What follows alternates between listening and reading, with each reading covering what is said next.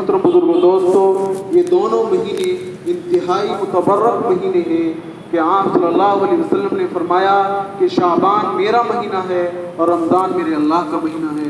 تو میرے اللہ کا مہینہ اور اس مہینے کے اندر اللہ رب العزت خود فرشتوں کو گواہ بنا کر خود اپنے بندوں کو انعام سے نوازتا ہے۔ خود حدیث کے اندر آتا ہے کہ اللہ کے نبی صلی اللہ علیہ وسلم نے ارشاد فرمایا، جس کا پہلا عشرہ رحمت ہے اور دوسرا عشرہ مغفرت ہے اور تیسرا عشرہ عشرہ جو ہے، وہ جہنم سے خلاصی کا عشرہ ہے۔ یہ مبارک عشرے ہیں۔ ان مبارک عشروں کی اللہ تبارک و تعالی ہمیں قدر و منزلت اور ان کی اہمیت اور ان کے اندر زیادہ سے زیادہ عبادت کرنے کی ہمیں توفیق نصیب فرمائے۔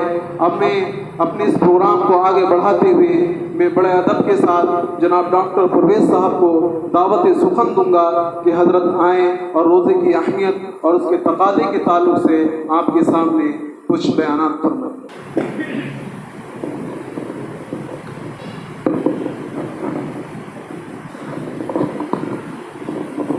السلام علیکم ورحمۃ اللہ وبرکاتہ۔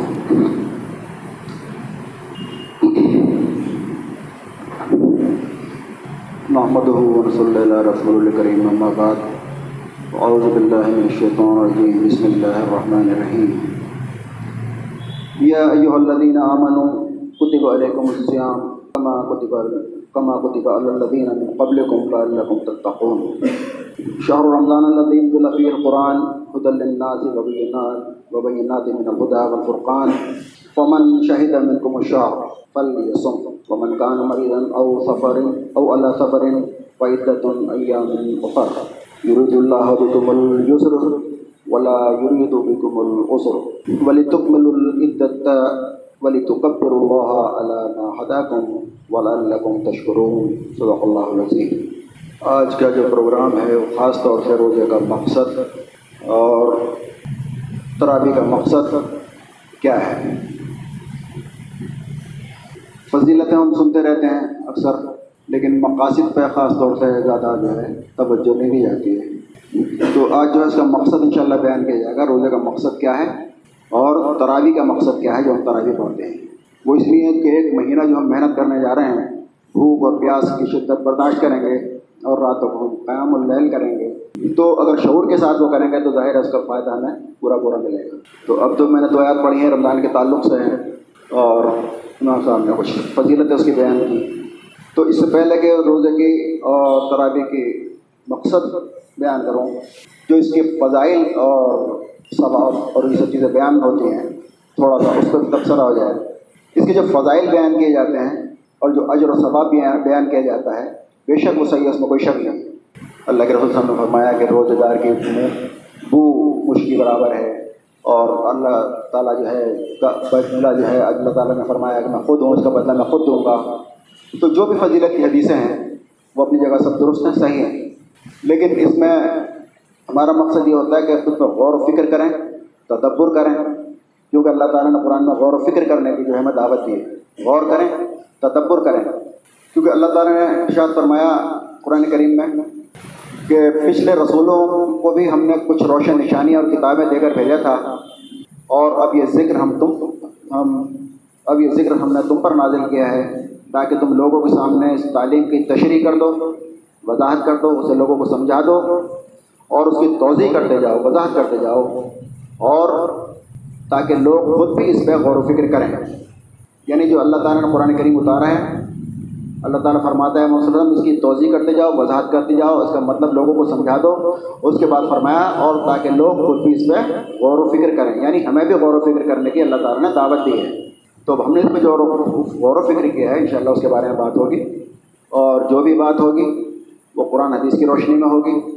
نہ کسی مسلک کی مخالفت، نہ کسی مسلک کی حمایت اس سے کوئی مطلب نہیں ہوگا انشاءاللہ۔ جو بھی بات ہوگی قرآن حدیث کی روشنی میں ہوگی۔ تو جو فضائل بیان کیے جاتے ہیں، فضائل کے بارے میں تھوڑا سا بتا دوں۔ پہلے بھی میں درس میں میں بیان کر چکا ہوں فضیلت کے بارے میں۔ کہ کسی بھی چیز کی فضیلت یا کسی بھی چیز کا اجر و ثواب جو بیان کیا جاتا ہے، وہ اس کی صحیح حیثیت، اس کو صحیح شکل کے لیے ہوتا ہے۔ کسی بھی عمل کی فضیلت یا اس کو اجر و ثواب اس کے صحیح عمل کے لیے ہوتا ہے۔ میں نے مثال دی تھی پہلے بھی۔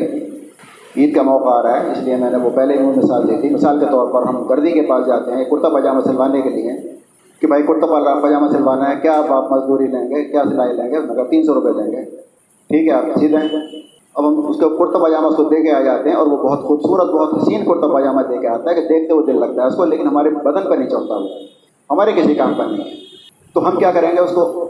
تین سو روپئے دیں گے اور کپڑا اس کے منہ پہ ماریں گے کہ کپڑے کے پیسے اور دیں گے۔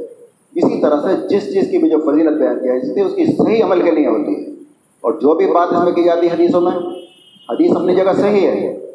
لیکن ایسا نہیں ہے کہ ایز اٹ از ایسا ہونا ہی ہے۔ جو اجر و ثواب بتایا گیا، وہ ملنا ہی ملنا ہے۔ دیکھو ایسا نہیں ہے۔ تو میں بھی بتاؤں گا کلیئر کر کے ان شاء اللہ جو اجر و ثواب اس کے روزے کے ہوتے ہیں، کہ روزے کا جو ہے اجر و ثواب اللہ تعالیٰ دے گا۔ اور اس کی مغفرت فرما دے گا۔ تو ایسا نہیں کہ ہر روزدار کے لیے اگر ایسا ہوتا تو حضور ابو السلام یہ نہ فرماتے کہ کچھ لوگ ایسے بھی ہوتے ہیں جنہیں بھوک اور پیاس کے علاوہ کچھ ہاتھ نہیں آتا اور جنہیں رج جگہ کے علاوہ کچھ ہاتھ نہیں آتا۔ ہر انسان اس احساس کے تلے جیتا کہ میرا تو روزہ ہو گیا اور میری تو ترابی بھی ہو گئی اور میرا تو ہو گئی جنت پکی ہر انسان اسی احساس کے تلے جیتا ہے اور امید رکھنی بھی چاہیے، لیکن غور و فکر بھی کرنا چاہیے۔ کیا میرے روزے واقعی ہو رہے ہیں یا نہیں ہو رہے ہیں؟ ترابی میرے ہو رہے ہیں کہ نہیں ہو رہی ہے؟ مجھے جانچتے رہنا چاہیے۔ تو ایک شخص نے روزہ رکھا، ایک شخص نے ترابی بھی پڑھی اور وہ سمجھ رہا ہے کہ میرے تو روزے ہو گئے۔ بخاری شریف کی حدیث ہے ایک ہزار نو سو تین نمبر کی۔ رسول اللہ علیہ وسلم نے شاید فرمایا کہ اگر کوئی شخص جھوٹ بولنا اور دغا بازی کرنا نہ چھوڑے، تو اللہ کو اس کی کوئی ضرورت نہیں ہے کہ وہ کھانا پینا چھوڑ دے۔ یعنی روزے رکھنے کے بعد جھوٹ بولنا، جھوٹ پہ عمل کرنا چھوڑا تو اللہ تعالیٰ کو کوئی ضرورت نہیں۔ بھوکا تو رہا وہ، پیاسا بھی رہا، رات میں کھڑا بھی ہوا رزلٹ کیا ہوا؟ زیرو۔ اب انسان یہ سمجھتا ہے، بھائی ہمیں اپنا کچھ کیا ہے تو کچھ تو ملنا چاہیے۔ لیکن آپ سر فرمانتا کچھ بھی ہاتھ نہیں آنے والا ہے اس کو۔ اس کو تو رزلٹ زیرو ملنے والا ہے۔ کیوں؟ کیونکہ جیسے ایمان کے بارے میں میں نے بتایا تھا، اللہ تعالیٰ سور نے فرمایا، اے لوگوں جو ایمان لائے ہو، ایمان لاؤ اللہ پر، اللہ کے رسول پر۔ اب یہاں کا فرمایا، اے لوگوں جو ایمان لائے ہو، ایمان لاؤ۔ یعنی ایمان والوں سے اللہ تعالیٰ نے فرمایا کہ ایمان لاؤ۔ اس کا مطلب بتایا تھا میں نے دو طرح کا ایمان ہوتا ہے قانونی ایمان اور ایک حقیقی ایمان۔ اے لوگوں جو ایمان لائے ہو، ہر ایمان والے سے بات کی جا رہی ہے یعنی ایمان والے خود اللہ تعالیٰ کہہ رہے ہیں، تم جو ایمان لے آئے ہو یعنی ایمان کے دعوے دار ہو۔ اب اللہ تعالیٰ کہہ رہے ہیں ایمان لاؤ۔ یعنی کون سے ایمان لاؤ حقیقی والا ایمان۔ لاؤ اسی طرح سے یہ معاملہ ہر جگہ ہوتا ہے۔ روزے میں بھی ہوتا ہے، ایک قانونی روزہ ہوتا ہے، ایک حقیقی روزہ ہوتا ہے۔ قانونی روزے کا مطلب یہ ہے کہ صبح فجر سے لے کے مغرب تک بھوکا پیاسا رہنا ہے، کچھ کھانا پینا نہیں ہے، بیوی کے پاس نہیں جانا ہے۔ یہ ہوا قانونی روزہ۔ شکل دن روزہ۔ اس کی روزے کی شکل یہ ہو گئی۔ اب انسان بھوکا پیاسا رہتا ہے شام تک۔ اب وہ سمجھ جائے میرا تو روزہ ہو گیا۔ اب چاہے اس نے روزہ کاٹ دیا، روزہ پھاڑ دیا، لیکن قانونی طور سے اس کا روزہ ہو گیا کہ اس نے کھایا پیا نہیں۔ جو حقیقی روزہ ہے، وہ حقیقی روزہ اس کا نہیں ہوا۔ جیسے نماز کے بارے میں بتانا بہت سارے نمازیوں کے منہ پہ مار دی جائیں گے اسی طرح سے روزہ۔ فرمایا کہ روزہ بہت سارے لوگ ایسے ہوں گے مثلاً احمد کی حدیث ہے سید نابو خر تعالیٰ سے مرضی کہ رسول اللہ صلی اللہ علیہ وسلم نے فرمایا کہ بہت سے روزدار ایسے ہیں جن کو روزے کے عوض صرف بھوک اور پیاس نصیب ہوتی ہے اور قیام قیام اللہ جسے ہم تراوی کہتے ہیں کرنے والے بھی کچھ لوگ ایسے ہوتے ہیں جن کو قیام کے عوض صرف بیداری ملتی ہے رج جگہ ملتا ہے اب ایک آدمی محنت کی کھڑا بھی ہوا ہے بھوکا پیاسا بھی رہا ہے لیکن رزلٹ کیا ہے? زیرو تو اب ہر انسان جب یہ سمجھتا ہے کہ میرا تو ہو گیا، تو پھر وہ کون لوگ ہیں جن کا نہیں ہوا؟ جن کے بعد صلی اللہ علیہ وسلم فرما رہے ہیں تو بھوک پیاس کے علاوہ کچھ ہاتھ نہیں آتا اور رج جگہ کے علاوہ کچھ ہاتھ نہیں آتا۔ حضور صلی اللہ علیہ وسلم نے حضیفہ عنہ کو کچھ منافقین کے نام بتائے تھے۔ جب آپ پہ حملہ کیا تھا منافقین نے، تو آپ نے کچھ نام بتا دیے تھے کہ فلاں فلاں شخص منافق ہے۔ لیکن یہ بات تم اپنی حد تک رکھنا، کسی کو بتانا مت، یہ راز کی بات ہے۔ وہ راز تھا اور صحابہ اکرم کو پتہ چل گیا تھا کہ ان کے حضیفہ رضی کے پاس ایک راز ہے، عمر رضی اللہ تعالیٰ عنہ، جنہیں دیکھ کے شیطان بھی راستہ بدل دیا کرتا تھا، تو وہ کیا کرتے تھے؟ بار بار کہتے تھے حضیفہ میں تم سے یہ نہیں پوچھتا کہ میرا نام ہے روز میں کون کون ہے منافق میں تم سے یہ نہیں پوچھتا کہ منافق کون کون ہے۔ بس مجھے اتنا بتا دو، میرا نام تو نہیں ہے۔ اس قدر خوف کہ میرا نام تو نہیں ہے اس میں۔ ایک روایت میں کہا جاتا ہے، حضرت عمر نے فرمایا کہ اگر اللہ تعالیٰ یہ کہے، تمام لوگ جنت میں جائیں گے، صرف ایک لوگ، ایک آدمی جہنم میں جائے گا، تو وہ مجھے خوف ہے کہ وہ میں ہوں گا اور اگر اللہ تعالیٰ فرمائے کہ تمام لوگ جہنم میں جائیں گے، صرف ایک جنت میں جائے گا، تو مجھے امید ہے کہ وہ بھی میں ہوں گا۔ تو انسان کو اتنا اپنے بارے میں اتنا وہ ہونا چاہیے، جاگروک ہونا چاہیے کانشیس ہونا چاہیے۔ ہر آدمی یہ سمجھے کہ وہ میں تو نہیں ہوں جن کے روزہ نماز نہیں ہو رہے ہیں۔ اس حدیث کی روح سے بہت سارے لوگ ایسے ہوتے ہیں جن کے روزہ نماز روزہ اور تراوی نہیں ہو رہی۔ تو ہر انسان کو فکر یہ ہونی چاہیے کہ میں تو نہیں ہوں۔ تو پھر وہ روزہ کون سا ہے؟ جس نے جھوٹ بولنا نہیں چھوڑا، جھوٹ پہ عمل کرنا نہیں چھوڑا بغاوادی نہیں چھوڑی، تو اللہ تعالیٰ کو کوئی ضرورت نہیں ہے کہ وہ بھوکا رہے اور پیاسا رہے۔ تو یہ قانونی روزہ ہوتا ہے، صبح شام تک بھوک رہنا بیوی کے پاس میں رہنا ہفتے کی روزہ کیا ہوتا ہے؟ ہفتے کی روزہ ہوتا ہے جو اس مقصد کے لیے رکھا جائے اور پورے تقاضوں کے ساتھ رکھا جائے، جو اللہ تعالیٰ نے شاہ فرمائے۔ وہ آگے آئے گی بات ان شاء اللہ اچھا اچھا۔ دعا کے بارے میں حدیث آتی ہے۔ یہ مسند احمد کی حدیث ہے، اس کے ابن ماجہ کی۔ ایک ہزار سات سو باون نمبر کی حدیث ہے۔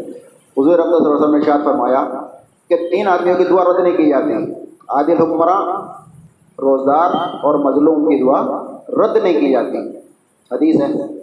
ترمدی شریف کی حدیث ہے تین ہزار پانچ سو اٹھانوے نمبر کی۔ اس میں آپ صلی اللہ علیہ وسلم نے فرمایا کہ تین لوگوں کی دعا رد نہیں کی جاتی۔ اس میں آپ نے فرمایا روزدار اور والد اور مسافر، ان دعا رد نہیں کی جاتی اب حدیث ہے یہ۔ ظاہر حدیث میں کوئی شک کرے گا تو مومن نہیں ہے وہ۔ حدیث تو ہے۔ لیکن کیا ہر آدمی کی دعا قبول ہو جاتی ہے؟ ایسا نہیں ہے۔ کیوں؟ مسلم شریف میں دو ہزار تین سو چھیالیس نمبر کی حدیث میں آپ صلی اللہ علیہ وسلم نے شاد فرمایا لمبی حدیث ہے، اس کے آخر میں ایک ٹکڑا ہے۔ آپ صلی فرمایا کہ ایک آدمی کا ذکر کرتے ہوئے فرمایا کہ ایک آدمی طویل سفر کر کے آتا ہے، لمبا سفر کر کے آتا ہے۔ اس کے بال پراگندہ ہیں، بکھرے ہوئے بال ہیں اور اس کا جسم غبار آلود ہے، دھول چڑھی ہوئے سفر کر کے آیا ہے شخص۔ اور وہ آسمان کی طرف دعا کرتا ہے، ہاتھ اٹھا کر، بڑے بڑے اونچے ہاتھ اٹھا کے اس کی بغلوں کی سفیدی نظر آتی ہے۔ یا رب یا رب، دعا کرتا ہے وہ شخص۔ اے میرے رب، اے میرے رب، دعا کرتا ہے، خوب دعا مانگتا ہے۔ تو آپ صلی اللہ علیہ وسلم شاید فرما رہے ہیں اس کا پینا کھانا حرام کا، اس کا پینا حرام کا، اس کا لباس حرام کا، اور اس کو جو غذا ملی ہے وہ بھی حرام کی۔ اس کا، تو اس کی دعا اللہ تعالیٰ کیسے قبول فرمائے گا؟ تو یہاں پر اللہ کے رسول صلی اللہ علیہ وسلم فرما رہے ہیں کہ جو حرام کا مال کھاتا ہے، اس کی دعا تو قبول نہیں ہوتی۔ اب وہ چاہے والد ہے، چاہے مسافر ہے، چاہے روزدار ہے، جو حرام مال کھاتا ہے، اس کی دعا تو قبول نہیں ہو رہی۔ تو یہ فضیلتیں جو دعا ہوتی ہیں، اس ایز اٹ از ایسے نہیں ہوتا ہے اس کا، بلکہ پورے اسلام پر غور کرنے کے بعد اس کا نتیجہ نکلتا ہے۔ ہر شخص کی نہ دعا قبول ہو رہی ہے، نہ ہر شخص کا روزہ قبول ہو رہا ہے، اور نہ ہر شخص کی طرح بھی قبول ہو رہی ہے۔ میں کسی کو مطلب وہ نہیں کر رہا ہوں، مایوس، بلکہ آگاہ کر رہا ہوں کہ اپنے آپ بارے میں غور کریں۔ اور حقیقت جو روزہ کا مقصد ہے تراوی کا مقصد ہے، اس کو سمجھیں۔ اچھا ابھی امام صاحب نے بیان کی کہ قرآن سفارش کرے گا۔ روزہ اور قرآن کیا کریں گے؟ سفارش کریں گے۔ روزہ کہے گا کہ اللہ، اس شخص نے میرے لیے بھوک اور پیاسا رہا دن بھر۔ اس کی مفرت کر دے۔ قرآن کہے گا کہ اللہ، یہ میرے لیے جاگا تھا اور رات رات میں جا کے مجھے پڑھا تھا اس میں تو اس کی مغفرت کر دیں ٹھیک ہے، یہ حدیث ہے۔ لیکن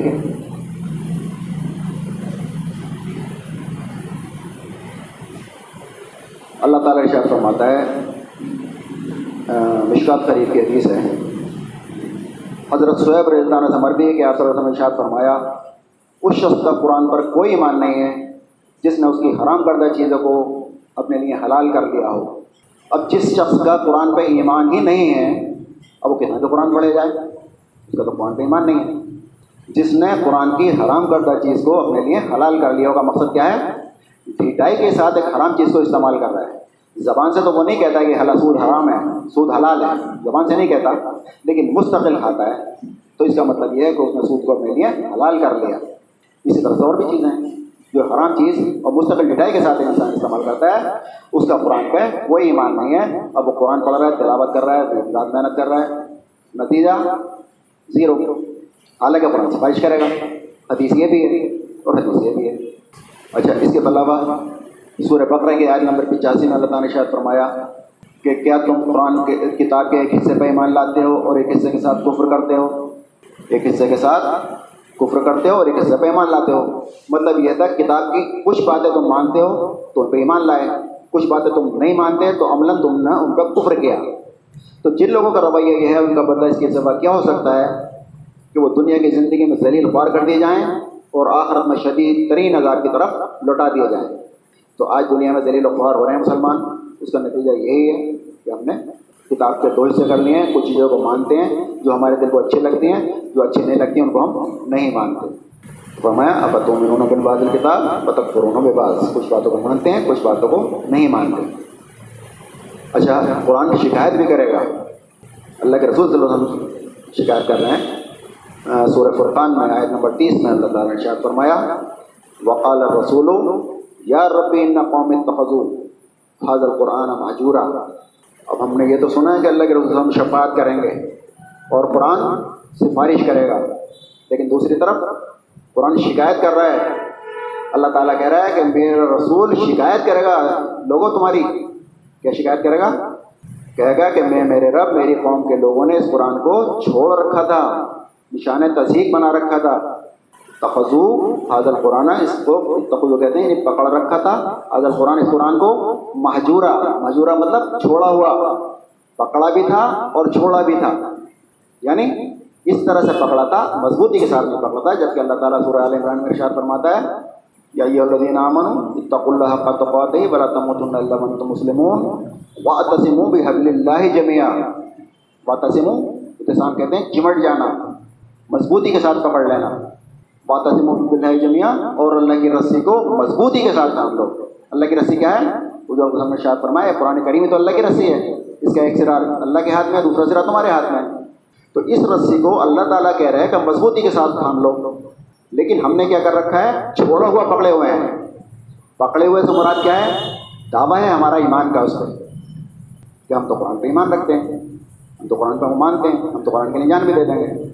لیکن اس پریکٹیکلی اس کو عمل نہیں کرتے۔ اس کو اپنا رہنما نہیں بناتے، اس کو اپنا امام نہیں بناتے، اس سے اپنے مسائل حل نہیں کراتے۔ ہماری زندگی میں اس کا کوئی رول نہیں ہے۔ پتہ پش ڈال رکھا ہے ہم نے اس کو۔ دعویٰ ہمارا ایمان کا ہے۔ تو قرآن تو شکایت کرے گا، اللہ کے رسول شکایت کریں گے کہ میرا رب ان قوم نے چھوڑ رکھا تھا اس قرآن کو۔ مجور پکڑا تھا، چھوڑا ہوا پکڑا ہوا تھا۔ یعنی نام کا پکڑا ہوا تھا۔ ہاں، حقیقت میں پکڑا ہوا نہیں تھا، مضبوطی کے ساتھ اس کا پکڑا ہوا نہیں تھا۔ تو یہ کچھ چیزیں تھیں، میں نے جو بیان کی اس لیے۔ کہ جو ہم فضیلتیں سنتے ہیں، تو اس کی فضیلت، اس کی اصل اصل چیز کے لیے ہوتی ہے، اس کی شکل پہ نہیں ہوتی۔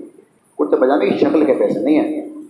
وہ تو منہ پہ مار دیا جائے گا، کپڑے کے پیسے اور لے لیں گے آپ اسے صحیح ہونی چاہیے، صحیح شکل ہے، صحیح نماز کا آج رہے صحیح روزے کا آج رہے اور صحیح قربانی کا آج رہے ہر چیز جو صحیح ہے، اس کا آج ہوتا ہے۔ ورنہ بہت ساری چیزیں آپ نے سنی، منہ پہ مار دی جائیں گی۔ وہ پیاس کے علاوہ کچھ آج نہیں آئے گا۔ اور جگہ کے علاوہ کچھ نہیں آئے گا۔ تو یہ تھے جی، اس کے تعلق سے اب ہم آتے ہیں اس کا مقصد کیا ہے، روزے کا اور تراوی کا۔ تو اللہ تعالیٰ نے شاید فرمایا، یا یہ اللہ امن اے لوگوں جو ایمان لائے ہو، کتب علیکم السیام تمہارے اوپر روزے لکھ دیے گئے یعنی تمہارے اوپر روزے فرد کر دیے گئے، کما کتب اللہ دینا میں قبل جس طرح سے تمہارے پہلے قوم پر فرد کیے گئے تھے۔ اللہ تقون تاکہ تمہارے اندر تقوا کی صفت پیدا ہو۔ روزے کیوں رکھے گئے اجر و ثواب ہم نے سن لیے، فضیلت ہم نے سن لی۔ مقصد کیا ہے؟ کیوں رکھواتا ہے اللہ تعالیٰ روزہ ہم سے؟ کیوں رکھوا رہا ہے؟ ایک تو انعام ہوتا ہے، جس کا اس کے پیچھے مقصد ہوتا ہے۔ تو مقصد کیا ہے اس کا؟ تاکہ تمہارے اندر تقوی پیدا ہو، پرہیزگاری پیدا ہو۔ اب جو بھی چیز ہے تو روزہ ہو، ترابی ہو، نماز ہو، کچھ بھی ہو، سارا کا سارا گھومتا ہے، قرآن کے ارد گرد۔ ساری چیزیں قرآن کے ارد گرد ڈھونڈتی ہیں۔ کیسے؟ تمہارے اوپر روزے فرض کیے گئے؟ کیوں؟ تاکہ تمہارے اندر تقوی پیدا ہو، پرہیزگاری پیدا ہو۔ اچھا پہلی بات تو یہ سمجھیں کہ پرہیزگاری پیدا کیسے ہوتی ہے روزے سے؟ روزے سے تقوا پیدا کیسے ہوتا ہے؟ ہم تو پچاس سال سے رکھتے آ رہے ہیں، ہمارے اندر تو تقوا ہے نہیں۔ جیسے پہلے تھے ویسے ہی ہم تو پہلے رمضان بھی جیسے ہوتے ہیں یہ دن بھی ویسے ہی ہوتے ہیں۔ کوئی تقوا نہیں ملتا ہمیں تو۔ نہ، کوئی روزگاری ہوتی ہے، کوئی کچھ بھی حاصل نہیں ہوتا۔ کیونکہ ہم تقوا حاصل کرنا نہیں چاہتے۔ ہیں ہم شکل والا روزہ رکھنا چاہتے ہیں، حقیقی روزہ رکھنا ہی نہیں چاہتے۔ ہیں حقیقی روزہ ہے کیا؟ جب ہم وہ چاہتے نہیں ہیں، ہمیں پتہ ہی نہیں ہے ہم کیوں رکھ رہے ہیں، تو وہ چیز حاصل بھی نہیں ہوتی ہے۔ تقوا ایسا حاصل ہوتا ہے روزے سے کہ روزہ میں جو پابندیاں ہوتی ہیں، جو قانونی روزہ جسے کہتے ہیں، پابندی ہے اس میں تو ہم صبح سے شام تک کھائیں گے پئیں گے، نہیں، بیوی کے پاس نہیں جائیں گے۔ یعنی حلال چیزیں، کھانا، پینا، بیوی، یہ سب چیزیں حلال چیزیں ہیں، عام حالات میں۔ ان پہ پابندی ہو جاتی ہے، روزے کی حالت میں آپ اسے استعمال نہیں کریں گے۔ اور ہم استعمال نہیں کرتے۔ کیوں؟ اللہ کا حکم ہے۔ چپکے سے بھی پانی نہیں پیتے۔ وضو کرتے میں بھی پانی نہیں پیتے۔ کیوں؟ کیونکہ اللہ کا حکم ہے۔ تو اللہ کا خوف ہمارے دل میں رہتا ہے۔ ہمیں یہ احساس رہتا ہے کہ اللہ تعالیٰ ہمیں دیکھ رہا ہے۔ روزے میں یہی تو احساس ہے جو ہمیں روکے رکھتا ہے۔ تو یہ احساس پیدا کرنا ہوتا ہے ہمیں بقیہ دنوں میں۔ بھی اس کی ٹریننگ ہوتی ہے۔ روزے کا مطلب کیا ہے؟ سوم کہتے ہیں ٹریننگ کرنا، تپانا۔ سوم کا مطلب ہوتا ہے تپانا کسی کو، جیسے گھوڑے کو تپانا۔ اور ٹریننگ دینا، جنگ کے لیے ٹرین کرنا، دھوپ میں، اور دھوپوں میں اسے تپاتے ہیں، ایسا وہ کرتے ہیں، سب سوم کا مطلب یہ ہوتا ہے۔ تو حلال چیزوں سے ہم بچ گئے۔ پندرہ سولہ گھنٹے جب حلال چیزوں سے ہم بچے رہے، کائے کے لیے بچے رہے کہ اللہ دیکھ رہا ہے، اس لیے بچے رہے۔ تو مغرب سے لے کے سوتے وقت تین چار گھنٹے اور بچ لیں۔ ان چیزوں سے جو حرام کی گئی تھی۔ حلال چیزیں تمہارے لیے جائز ہو گئی مغرب بعد آپ کھا سکتے ہیں، رات میں بھی تمہارے لیے حلال ہو گئی اور تین چار گھنٹے آپ کو حرام چیزوں سے بچنا ہے۔ پورا دن بچے تھے، حلال چیزوں سے، اب تین چار گھنٹے اور بچنا ہے، حرام چیزوں سے۔ اس طرح سے آپ کا پورا دن گزر گیا۔ اگلا دن آتا ہے، پھر طرح، اسی طرح سے ایک ایک دن کر کے، ایک ایک دن کر کے آپ کے تیس دن گزر جاتے ہیں۔ تو تیس دن کے اندر پھر آپ کی تربیت ہو جاتی ہے، ٹریننگ ہو جاتی ہے تاکہ آپ چیزوں سے بچنے لگیں۔ تقوی کے مطلب کیا ہوتے ہیں؟ وقع یقین کہتے ہیں، بچنا۔ وقع عذاب النار، بچا ہمیں عذاب سے جہنم کے، آگ کے عذاب سے بچا۔ تو تقوی کا مطلب ہوتا ہے لفظی بچنا۔ تشریح معنی ہوتے ہیں، برائی سے بچنا، اللہ کی نفرمانی سے بچنا ہر چیز سے بچنا۔ تو یہ تقوی کا معنی ہوتے ہیں تو روزے کے ان سے تقوی کس طرح پیدا ہوا؟ جس طرح سے دن میں ہم نے اپنا صبر کیا اللہ کے لیے، اسی طرح سے مغرب کے بعد بھی ہمیں صبر کرنا ہے۔ اور جب ایک مہینہ گزر گیا تو بقیہ گیارہ مہینے بھی ہمیں صبر کرنا ہے، ان حرام چیزوں سے بچنا ہے جو ہمارے لیے حرام کر دی گئی ہے جب حلال چیز سے پندرہ گھنٹے بچ سکتے ہو، پانی تک نہیں پیتے، وہ اللہ کے لیے ہیں، تو وہی اللہ اب بھی دیکھ رہا ہے تمہیں، عید کے بعد بھی دیکھ رہا ہے، مغرب کے بعد بھی دیکھ رہا ہے۔ تو جب اللہ کے لیے تم دن میں بچے تھے، تو مغرب بعد بھی بچ جاؤ، ایک مہینے بچے تھے، تو پورا مہینہ بچ جاؤ۔ تو اس طرح سے تمہارے اندر ٹریننگ پیدا کر جاتی تھی، بچنے کی، برائیوں سے بچنے کی، تقوی پیدا کرنے کی۔ تو اس طرح سے روزے کے ذریعے سے تقوی پیدا ہوتا ہے۔ اچھا اب تقوی کا فائدہ کیا ہے؟ کیوں پیدا کرانا چاہتا ہے اللہ تعالیٰ؟ تقوی۔ تقوی کا تعلق قرآن سے ہے۔ جب ہم قرآن کھولتے ہیں، شروع کرتے ہیں سورہ بقرہ، تو اللہ تعالیٰ فرماتا ہے علی فلام ذالک الکتاب العربی مدل المتقین بے شک یہ اللہ کی کتاب ہے، اس میں کوئی شک نہیں ہے، اور کتاب ہدایت ہے متقین کے لیے۔ تقوی والوں کے لیے کتاب ہدایت ہے۔ تو جب تمہارے اندر تقوی ہوگا، تو یہ کتاب ہدایت بنے گی تمہارے لیے، یہ قرآن کریم۔ تقوی نہیں ہے تو تمہارے لیے ہدایت نہیں بنے گی۔ پھر متقین کی صفات بتائی ہیں جو غیب پہ ایمان لاتے ہیں، جو اس میں بھی اس میں خرچ کرتے ہیں، نماز قائم کرتے ہیں آخر پہ یقین رکھتے ہیں، یہ صفات بتائی ہیں متقی والوں کی لیکن کتاب ہدایت کس کے لیے ہے؟ تقوی والوں کے لیے کتاب ہدایت ہے۔ اور یہاں پر فرمایا شاہ رمضان الفی القرآن رمضان وہ مہینہ ہے جس میں قرآن نازل کیا گیا۔ بدل الناس لوگوں کے لیے ہدایت ہے۔ تو قرآن کے کس کے لیے ہدایت ہے؟ تمام انسانوں کے لیے ہدایت ہے۔ اور یہاں کیا فرمایا؟ متقین کے لیے ہدایت ہے۔ مطلب کیا ہے؟ ہے تو سب کے لیے۔ لیکن فائدہ کون اٹھائے گا؟ تقوی والے فائدہ اٹھائیں گے۔ جب بارش برستی ہے، ہر زمین پہ پورے ہر جگہ برستی ہے۔ لیکن وہ زمین فائدہ اٹھاتی ہے اسے، جو نرم ہوتی ہے جتی ہوتی ہے۔ پتھریلی زمین، کنکریلی زمین، بنجر زمین، اس سے بارش سے فائدہ نہیں اٹھاتی ہے حالانکہ بارش ساری زمین پہ برستی ہے۔ اسی طرح سے قرآن کی آیتیں سب کے لیے ہوتی ہیں۔ لیکن فائدہ کون اٹھاتا ہے اسے تقوی والے فائدہ اٹھاتے ہیں تو دلیل متقین یعنی قرآن اس مہینے میں نازل کیا گیا ہے۔ اب اس سے فائدہ اٹھانے کے لیے تمہیں کیا چاہیے؟ تقوی چاہیے۔ وہ دل چاہیے اداس دل چاہیے، نرم دل چاہیے، جس میں اللہ کا خوف وہ دل چاہیے۔ اور وہ کس چیز سے پیدا ہوگا؟ وہ پیدا ہوگا تمہارے اندر روزے سے۔ اگر شعوری کے طور سے ہم روزہ رکھیں گے تقوی حاصل کرنے کے لیے، برائیوں سے بچتے ہوئے۔ تو یہ سے کیا ہوا؟ تقوی ہمارے اندر پیدا ہوا۔ تقوی کا فائدہ یہ ہوا کہ قرآن ہدایت ہمارے لیے بنے گا۔ تقوی کے ذریعے سے۔ تو لعلکم تتقون، تاکہ تمہارے اندر تقوی پیدا ہو۔ تقوی کا کے لیے پیدا ہو؟ تاکہ ہم قرآن پہ عمل کر سکیں اور قرآن کو سمجھ سکیں۔ قرآن ہمارے دل میں بیٹھ سکے۔ ہمارے دل جو پتھر ہو گئے ہیں، پتھروں سے بھی زیادہ سخت ہو گئے ہیں۔ ان پہ خلاف چڑھ گئے ہیں، اس میں قرآن کی باتیں گھستی نہیں ہیں، تو روزے رکھنے کے بعد تمہارے اندر تقوی پیدا ہو جائے گا۔ اس سے فائدہ کیا ہوگا؟ تاکہ تمہارے اندر قرآن جو ہے، سمجھ میں آنے لگے، تمہارے دل میں بیٹھنے لگے۔ ٹھیک ہے، ایک تو مقصد ہوا یہ ہے۔ شہر رمضان نزلی انزل فی القرآن۔ رمضان وہ مہینہ ہے جس میں قرآن نازل کیا گیا۔ رمضان ہے مہینے کا نام۔ رمضان مہینہ پہلے سے ہی تھا۔ اب رمضان کی فضیلت کیوں ہے؟ رمضان کی ویلی کیوں ہے؟ اس لیے ہے کہ اس میں قرآن نازل کیا گیا۔ اس مہینے کی ویلی کیوں ہے؟ اس میں قرآن نازل کیا گیا۔ للت القدر میں قرآن نازل کیا اس میں اس کی ویلیو ہے۔ تو قرآن کی وجہ سے سب کچھ۔ تو اب ہم کیا سمجھتے ہیں؟ اب رمضان آ گئے، اب ہمیں قرآن کی تلاوت کر لینی چاہیے۔ لیکن بات الٹی ہے۔ شہر رمضان دلیل مطلب رفیع القرآن رمضان وہ مہینہ ہے جس میں نازل کیا گیا قرآن۔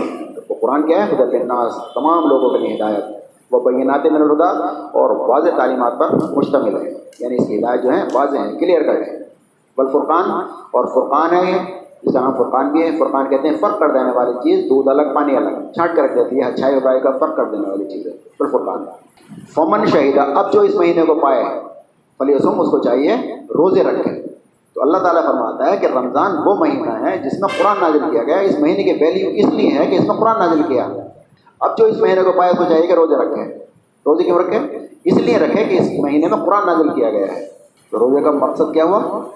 تقوا تقوا کیا کہ لیے اس لیے کہ تاکہ تم قرآن کو سمجھ سکو اچھی طرح سے، تمہارے دل میں بیٹھ سکے۔ اور جب یہاں پر فرمایا، کتب علیکم السیام روزے تمہارے اوپر لکھ دیے گئے، فرض کر دیے گئے۔ اسی طرح فرمایا، کتب علیکم القتال، تمہارے اوپر قتال لکھ دیا گیا۔ کتب علیکم القصاص، تمہارے اوپر قصاص لکھ دیا گیا۔ یعنی جب سر کے قلم پر دیتے ہیں، خون کے بدلے خون۔ یہ بھی سب لکھ دیے گئے ہیں یہ بھی فرض کر دیے گئے۔ ہیں تو یہ چیز اگر تمہارے اندر پیدا ہو گئی، تو باقی چیزیں بھی تمہارے اندر پیدا ہوں گی۔ تو رمضان وہ مہینہ ہے جس میں قرآن نازل کیا گیا اور وہ کیا ہے؟ تمام لوگوں کے لیے ہدایت ہے، قرآن ہے۔ اب جو اس مہینے کو پائے، اس کو چاہیے کہ پورے مہینے کے روزے رکھیں۔ اچھا دوسرا مقصد اس کا کیا ہے؟ ومن کا مریضن اور والا سفر۔ اگر کوئی مریض ہے یا سفر میں ہے فعدت من یا میں نوخر تو وہ بعد کے دنوں میں اس کی تعداد پوری کر لے۔ یرید اللہ بکم السر بولا یرید بکم السر یہ اللہ تعالیٰ جو ہے تمہارے ساتھ گرمی کرنا چاہتا ہے، سختی کرنا نہیں چاہتا۔ یعنی ایسا نہیں کہ آپ تو روزہ رکھ لیا تو آپ توڑیں گے نہیں، اور میں تو روزہ چھوڑوں گا نہیں، کسی بھی حال میں بھی سفر میں بھی نہیں چھوڑوں گا، بیماری میں نہیں چھوڑوں گا، بیمار ہو گیا، سخت حالت ہے یا آپ روزہ نہیں چھوڑتا ہوں میں۔ تو اللہ تعالیٰ سختی نہیں چاہتا، بیمار ہو، چھوڑ دو، سفر میں ہو، چھوڑ دو، بعد میں تعداد پوری کر لو اس کی اچھا تعداد پوری کیوں کرواتا ہے، کرائی جا رہی ہے؟ اس کی وجہ بتا رہا ہے اللہ تعالیٰ۔ وہ اس لیے کرے جائے بل تک میں لوں بل تک میں یہ تعداد اس لیے پوری کرو بل تکبر اللہ تاکہ تم اللہ کی کبریائی بیان کر سکو۔ علامہ ہدا کم اس چیز پر جو ہدایت اللہ تعالیٰ نے تمہیں دی ہے۔ کون سی؟ یعنی قرآن۔ ولا اللہ کو تشکرون، اور تاکہ تم اس کا شکر ادا کر سکو۔ یعنی روز اللہ تعالیٰ کے، ایک تو مقصد وہ ہوا تقوی پیدا کرنا ہے۔ دوسرا مقصد یہ ہے کہ یہ اللہ تعالیٰ فرما رہا ہے کہ روزہ شکر ہیں اس ہدایت کا جو اللہ تعالیٰ نے تمہیں دی ہے یعنی قرآن کریم۔ تو قرآن کریم جو اللہ تعالیٰ نے نعمت عطا فرمائی ہے، تو میں اس پہ شکرانہ ہے، یہ روزے رکھنا۔ اس لیے تم عدت پوری کرو۔ اور اللہ کی بڑائی، کبریائی کا اعتراف کرو، اس کو مانو۔ اور اللہ کا شکر اگر تو روز کیا ہے؟ شکرانہ ہے۔ کائے کا قرآن کریم کا جو ہدایت اللہ تعالیٰ نے تمہیں دی ہے۔ اور روزے کائے کے لیے؟ ہیں تقبے کے لیے۔ ہیں تاکہ تمہارے اندر تقوی پیدا ہو۔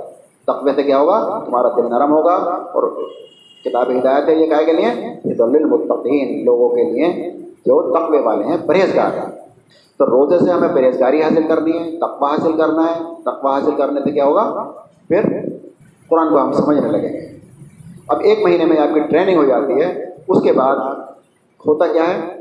پھر تھوڑے تھوڑے آہستہ آہستہ دھول چڑھ جاتی ہے ہمارے اوپر۔ اب اس دھول کو صاف کرنا ہوتا ہے۔ اس کے لیے آپ صلی اللہ علیہ وسلم روزے رکھتے تھے مہینے میں تین دن۔ تیرہ، چودہ، پندرہ کے۔ اور جمعرات اور پیر کے۔ جیسے یہ تبلیغ جماعت کا ہوتا ہے، بڑا اچھا نظام ہے ان کا۔ سال میں ایک چلہ، مہینے میں تین دن یعنی سلسلہ بنا رہنا چاہیے۔ تو جو ایک مہینے میں انہوں نے، حالانکہ وہ کتاب جو انہوں نے غلط چن رکھی ہے، اس کی اگر یہ کتاب قرآن کریم کو پکڑ لیں، تو بہت اچھی جماعت ہے وہ۔ نظام بہت اچھا ہے ان کا۔ تو مہینے میں تین دن آپ روزے رکھتے تھے۔ جو ایک مہینہ آپ نے وہ رکھے، روزے رکھے اس سے جو آپ کے اندر تقوی پیدا ہوا۔ اب اس کے اندر کھوڑے تھے سر کے اثرات کم ہوئے تو آپ تین دن کے روزے پھر رکھ لیں۔ اس سے کیا ہوگا؟ رینول ہو جائے گا۔ آپ کے تقوے کا جو کچھ تقوے میں کمی آئی تھی وہ پوری ہو جائے گی۔ نہ پھر روزہ آپ رکھ لیں۔ کیونکہ روزہ آپ رمضان میں رکھیں یا بنا رمضان کے رکھیں۔ روزہ ہے تقوے کے لیے۔ روزے کا جو نتیجہ ہے وہ کیا ہے؟ اس سے تقوی حاصل ہوتا ہے۔ اگر اس مقصد کے لیے رکھتے ہیں صرف شکل کا روزہ رکھتے ہیں تو پھر تو کچھ بھی حاصل نہیں ہوتا۔ اگر شعور کے ساتھ روزہ رکھتے ہیں تو روزہ ہمارے اندر تقوی پیدا کرتا ہے۔ رمضان کا روزہ ہو یا بعد کا روزہ ہو۔ تو ہر مہینے میں تین دن کے روزے رکھتے جائیں تاکہ ہمارا تقوی برقرار رہے اور پرہیزگاری برقرار رہے۔ تو یہ تھا مقصد روزے کا۔ تقوی حاصل ہو اور متقی کیا ہوگا؟ متقی کے لیے پھر ہوتا ہی کتاب ہدایت بنے گی۔ ورنہ ہم دیکھتے ہیں لوگوں کے لیے کتاب ہدایت نہیں بنتی، پڑھ رہے ہیں۔ خوب پڑھ رہے ہیں تلاوت کیے چلے جا رہے ہیں لیکن ہدایت نہیں مل رہی۔ کیوں؟ کیونکہ ہدایت چاہتے نہیں ہیں۔ ہمیں پتہ ہی نہیں ہے کیوں پڑھ رہے ہیں کیوں روزہ رکھ رہے ہیں۔ تو یہ تو مقصد ہوا آ، روزے کا۔ اچھا اب تراوی کا کیا مقصد ہے؟ تراوی کیوں پڑھ رہے ہیں؟ تراوی بھی ہم نفل وہ پہیں سنت ہے اس لیے پڑھ رہے ہیں۔ اجر ہے ثواب ہے اس لیے پڑھ رہے ہیں۔ لیکن اس کے پیچھے مقصد کیا ہے؟ ہر چیز کا مقصد ہے تراوی کیوں پڑھ رہے ہیں؟ تو تراوی کا مقصد جاننے کے لیے ہم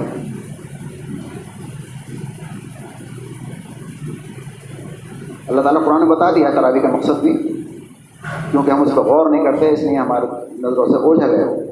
تراوی کا مقصد اللہ تعالیٰ نے بتایا سورہ مزمل میں۔ سورہ مزمل میں اللہ تعالیٰ نے شاید فرمایا حضرت اللہ نے شیطان میں بسم اللہ الرحمن یا ایوہ المزمل، اے اور لپیٹ کر لیٹنے والے، قم فانزر قم اللیلہ الا قلیلہ رات کو کھڑے رہا کرو۔ قم کھڑے رہ کھڑے ہو۔ لیل رات کو کہتے ہیں قم اللیل رات کو کھڑے رہا کرو۔ الا قلیلہ مگر کم۔ تو قیام اللیل کا حکم دیا گیا ہے۔ آپ صلی اللہ نے فرمایا کہ روزہ تمہارے لیے فرض کر دیا گیا اور قیام اللیل تمہارے لیے نفل کر دیا گیا۔ روزہ فرض ہے اور قیام اللیل نفل ہے۔ یعنی فرض کے درجے میں نہیں ہے کہ آپ کو پڑھنا ہی پڑھنا ہے۔ ایک تصور یہ ہے کہ صاحب تراوی نہیں پڑھیں گے تو روزہ نہیں ہوگا، ایسا کچھ نہیں ہے، روزہ الگ فرض ہے تراوی آپ نہیں پڑھیں گے تو اس کا آپ سے حساب نہیں ہوگا۔ اس کی اہمیت بہت زیادہ ہے، میں نہیں کہہ رہا ہوں نہیں پڑھنی چاہیے، بہت زیادہ اہمیت ہے، پڑھنی چاہیے۔ بہت بڑا مقصد ہے، بہت بڑا اجر بھی ہے اور اس سے بہت بڑے فوائد بھی ہیں۔ لیکن فرض نہیں ہے، نفل ہے۔ کیونکہ دن بھر آدمی روزہ رکھتا ہے، بہت سارے لوگ ہیں، مزدور ہیں لیکن کھڑے ہو سکتے ہیں رات میں۔ تو اللہ تعالیٰ حضور کو نے فرمایا، کہ اگر تم چاہو تو پڑھ لو، چاہو تو مت پڑھو۔ تو تراوی تمہارے لیے نفل کر دی گئی ہے۔ تو تراوی کا مقام یہ ہے، روزہ فرض کر دیا گیا اور تراوی تمہارے لیے نفل کر دی گئی، نفل کہتے ہیں ظاہر تو قیام اللیل ہے، یہ تراوی اصل میں لفظ نہیں ہے تراوی تو بعد میں پڑ گیا ہے۔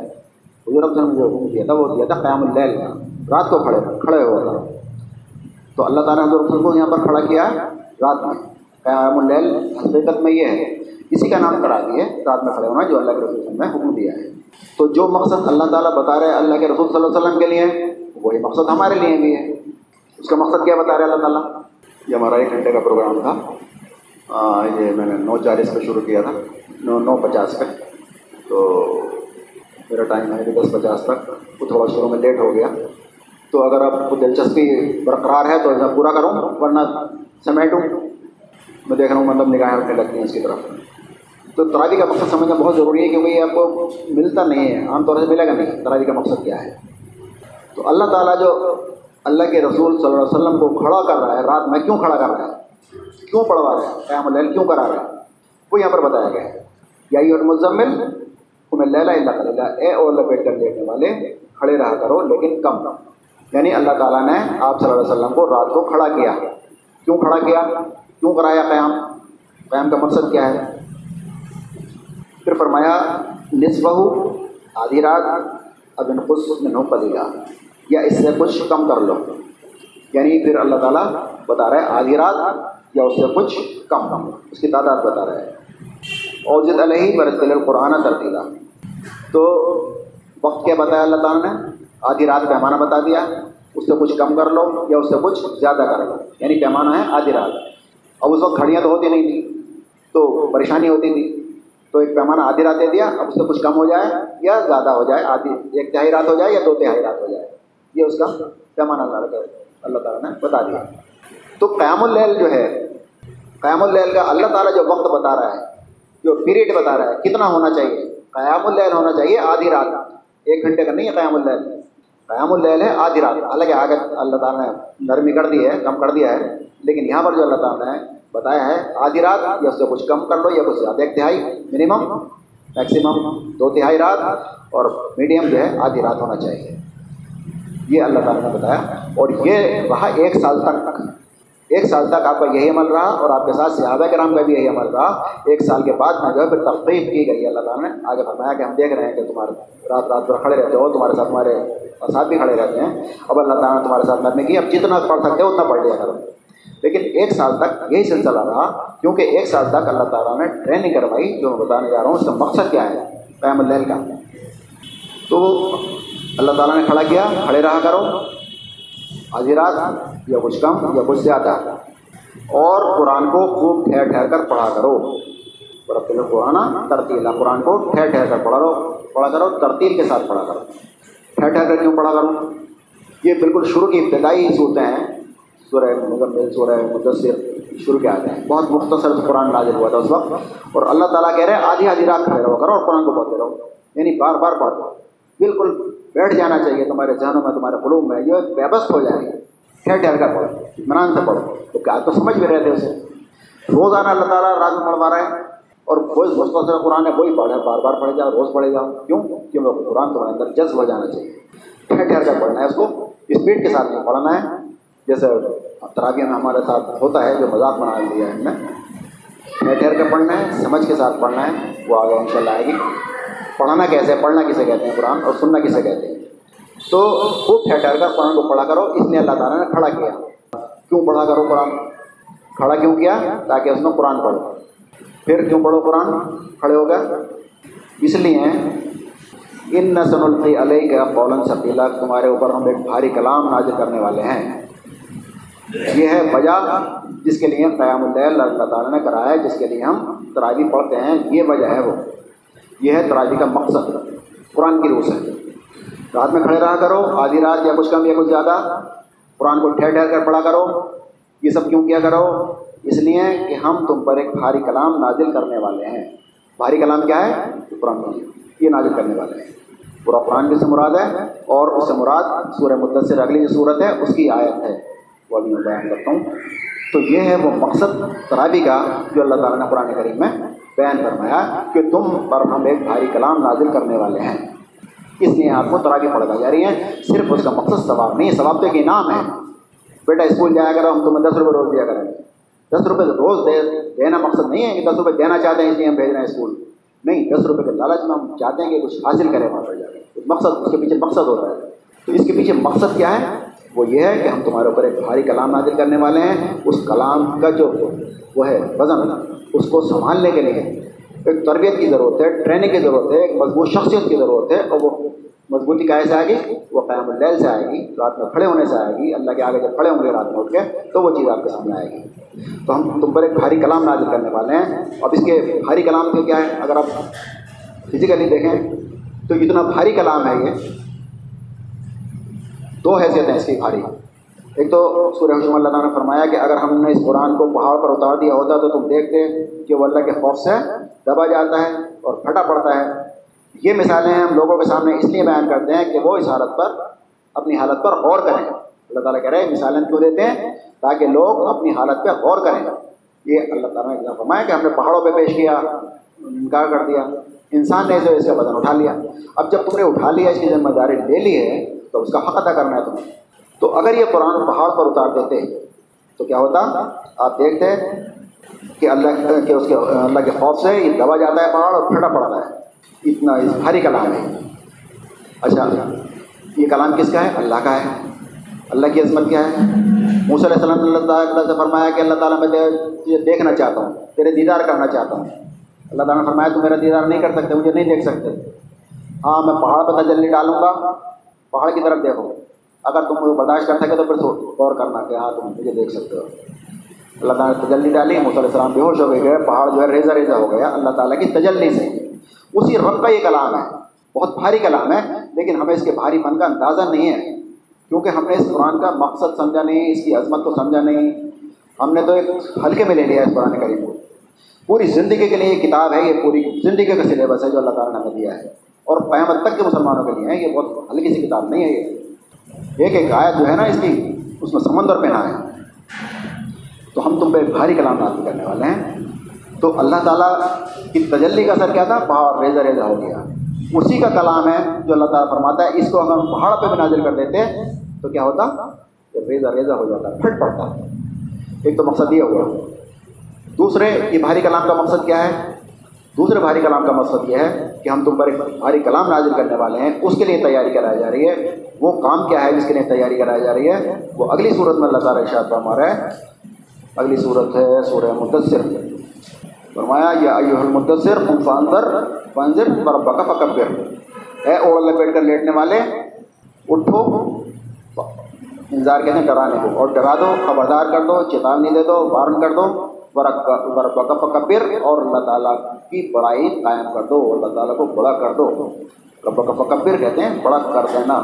پریکٹیکلی مطلب سوسائٹی میں بڑائی قائم ہو جائے اس کی۔ مطلب یہ نہیں نعرے تکبیر، اللہ اکبر۔ زبان سے لگا دیا۔ بلکہ اللہ کی بڑائی دنیا میں قائم ہو جائے۔ یہ وہ کام تھا جس کے لیے اللہ تعالیٰ نے حضور صلی اللہ علیہ وسلم کو رات میں تنہائی میں کھڑا کیا۔ فرمایا کہ ہم تم پہ ایک بھاری کلام نازل کرنے والے ہیں۔ وہ بھاری کلام یہ ہے جس کی وجہ سے وہ تیار کرایا جا رہا ہے کہ ہاں، رات میں تمہیں کھڑے ہونا ہے، رات میں تمہیں بیٹری چارج کرنی ہے، پھر وہ جو بیٹری تمہاری چارج ہو جائے گی، دن میں اس کا استعمال کرنا ہے۔ اس کا استعمال کا کہ نہیں کرنا ہے؟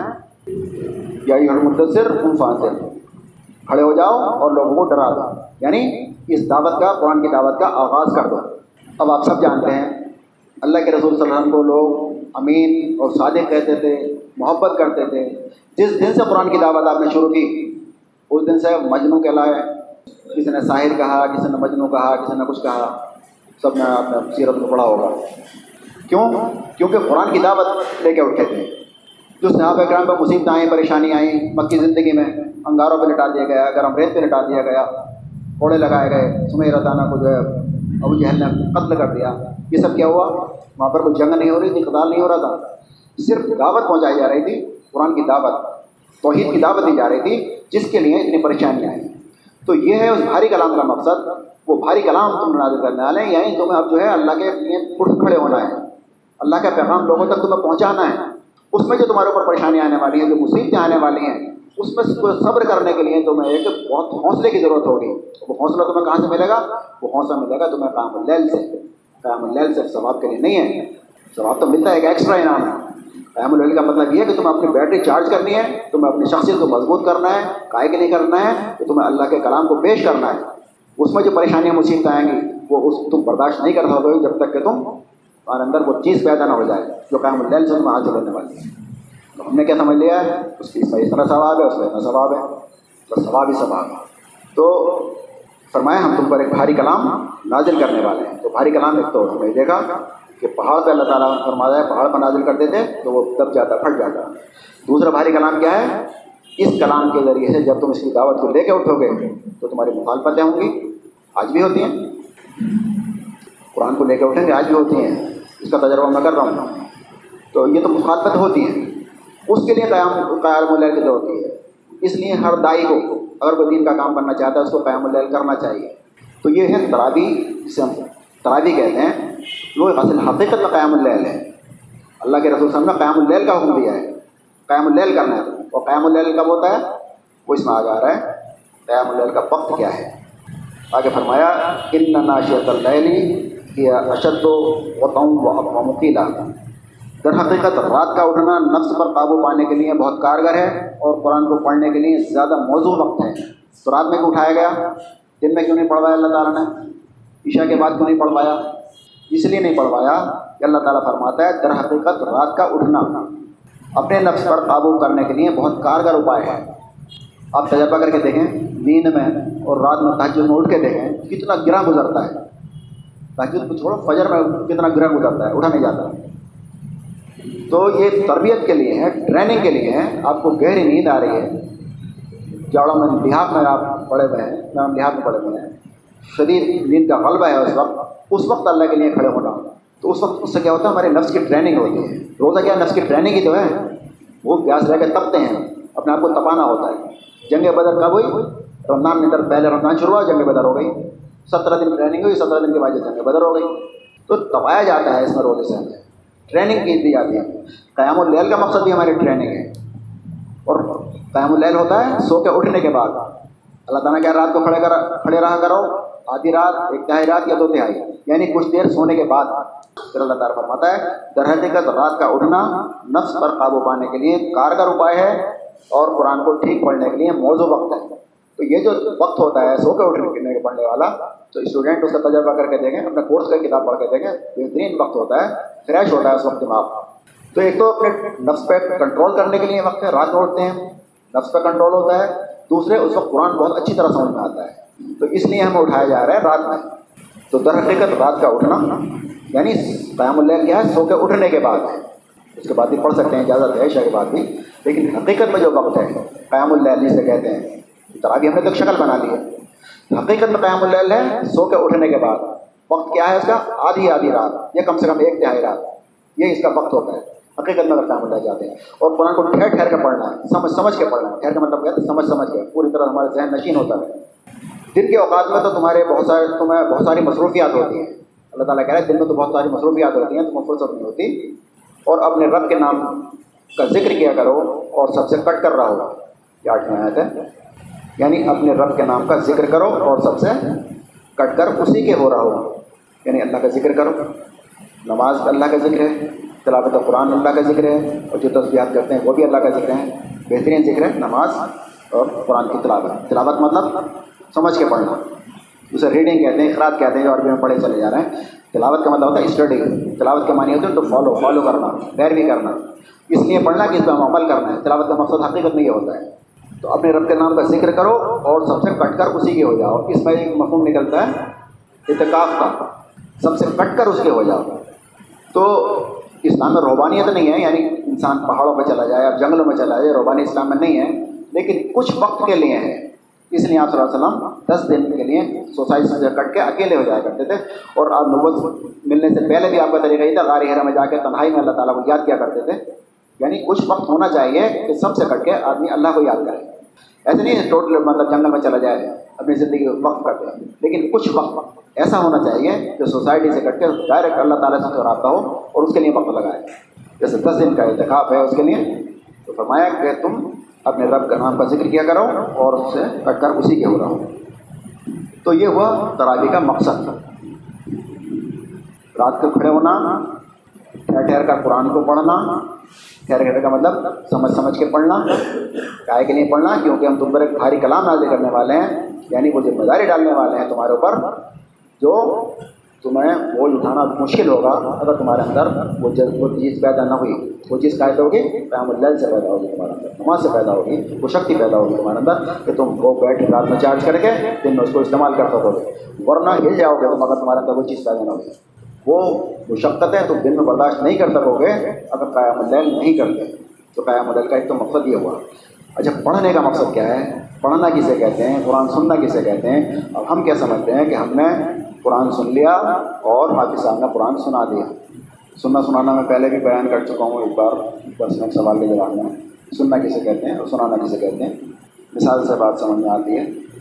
اللہ کے رسول نے فرمایا کہ اللہ کے کلام کو، تمام کلاموں کا فضیلت ایسے حاصل ہے جیسے مجھے مخلوق پہ۔ یا یعنی اللہ کو مخلوق پہ۔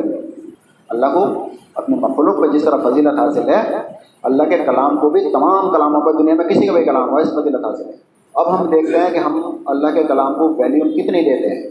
کلام یعنی بات۔ کسی کے بعد کسی کا نوٹس وہ کلام کہلاتا ہے۔ مثال کے طور پر ایک آدمی کے پاس نوٹس آتا ہے، عدالت سے یا آر ٹی او سے یا ایس ڈی ایم کا کسی کا بھی نوٹس آتا ہے، وہ آتا ہے انگلش میں۔ انگلش میں نوٹس آیا ہے کہ آدمی انگلش جانتا نہیں ہے۔ اب اس کو یہ کہہ کے نہیں بیٹھ جاتا کہ مجھے انگلش نہیں آتی، رکھ نہیں دیتا۔ بلکہ بے چین ہوتا ہے، پتہ نہیں کیا لکھا ہے کہ وہ جج صاحب کا کلام ہے۔ جج صاحب کا نوٹس ہے جج صاحب کا کلام اسے بے چینی ہوتی ہے۔ وہ آتا ہے ماسٹر صاحب یہ ڈاکٹر صاحب، یہ پڑھ کے سنا دو۔ اب ہم نے اسے انگلش پڑھ کے سنا دی۔ انگلش پڑھ دی بس۔ اس نے یہ تو کہا تھا، پڑھ کے سنا دو۔ پڑھ کے سنا دی۔ کیا وہ مطمئن ہوگا؟ نہیں ہوگا۔ بلکہ وہ یہ کہے گا کہ ڈاکٹر صاحب، گیٹ پیٹ مت کرو، یہ بتاؤ اس میں لکھا کیا ہے۔ تو سنانے کا مطلب کیا ہوا؟ لکھا کیا ہے، اس کا میسج کیا ہے، پیغام کیا ہے، یہ بتاؤ میں تو۔ مین چیز یہ بتاؤ۔ عربی یہ انگلش تم سناؤ، یہ سناؤ، اس میں کیا مطلب مطلب یہ یہ نہیں کہہ رہا ہوں عربی پڑھنا چاہیے۔ اس کا پھر ساتھ میں ترجمہ پڑھنا چاہیے۔ لیکن وہ سمجھانے کے لیے بتا رہا ہوں۔ وہ کیا کہے گا؟ انگلش میں انگلش مت بتاؤ، مجھے یہ بتاؤ، لکھا کیا ہے۔ حالانکہ اس نے کہا تو سنا دو۔ ہم نے سنا دیا۔ اب ہم نے اس کو اردو میں بتایا کہ اس میں لکھا ہے کہ دس ہزار روپئے تمہیں جرمانہ ڈال دیا گیا ہے، دس تاریخ کو جمع کرنا ہے، ورنہ تمہیں جیل میں بند کر دیا جائے گا۔ اب اس کی سمجھ میں آیا۔ اب اس نے سنا۔ جب ہم نے انگلش سنائی تھی تو کچھ نہیں سنا تھا، اس نے اب سنا۔ اب اس سننے کے بعد اس کا رویہ کیا ہوگا؟ کیا وہ رکھ کے بیٹھ جائے گا؟ روز پڑھوائے گا یا روز سنے گا؟ نہیں، فوراً اس کا عمل شروع ہوگا۔ کہیں سے بھی لائے تو روپئے اکٹھے کرتے ہیں۔ کیوں؟ کہ وہ جج صاحب کا کلام ہے۔ اس کے کلام کی ویلیو یہ ہے۔ جج صاحب ہو یا کوتوال صاحب ہو، کسی کا بھی ہو، ان کے کلام کی ویلیو یہ ہے جو میں سمجھتا ہوں۔ اسے قیاس کرنا دوسری چیزوں پر۔ اچھا میرے کلام کی ویلیو کیا ہے؟ جو میں اپنے کلام کی ویلیو سمجھتا ہوں۔ اور مثال کے طور پر میرا بیٹا بیٹھا ہے یا میرا نوکر بیٹھا ہے۔ پاس بیٹھا ہے میں کہتا ہوں انگلش میں کہتا ہوں اسے پانی لیا وہ انگلش جانتا نہیں عربی میں کہتا ہوں۔ اگر سو مرتبہ ہوئی تصویر پڑھ دو، وہ کیا سنا اس نے؟ کچھ بھی نہیں سنا۔ ایک بار کہوں گا کہ بیٹے، پانی لے آ اب اس نے سنا، لیکن سننے کا حق ادا نہیں کیا ابھی۔ وہ بیٹھا ہوا ہے۔ میں کہتا ہوں، بھائی بیٹے، پانی لے آ وہ پھر بیٹھا ہے۔ حالانکہ مجھے پتہ ہے، سن لیا، پاس ہی تو بیٹھا ہوا ہے۔ لیکن تیسری بار میں ایک رویہ کیا ہوگا؟ ارے، پیارا ہے کیا؟ سنا نہیں۔ حالانکہ مجھے پتہ ہے، سن لیا۔ لیکن میرا عمل کیا ہوگا؟ کہ پیارا ہے، سنا نہیں ہے مجھے غصہ آ جائے گا۔ کیوں؟ کیونکہ میں کہہ رہا ہوں، دو بار کہہ دوں گا تو ابھی تک بیٹھا ہوا ہے۔ تیری ضرورت تو دیکھو، ابھی تک بیٹھا ہو فوراً اٹھ کے جانا چاہیے تھا۔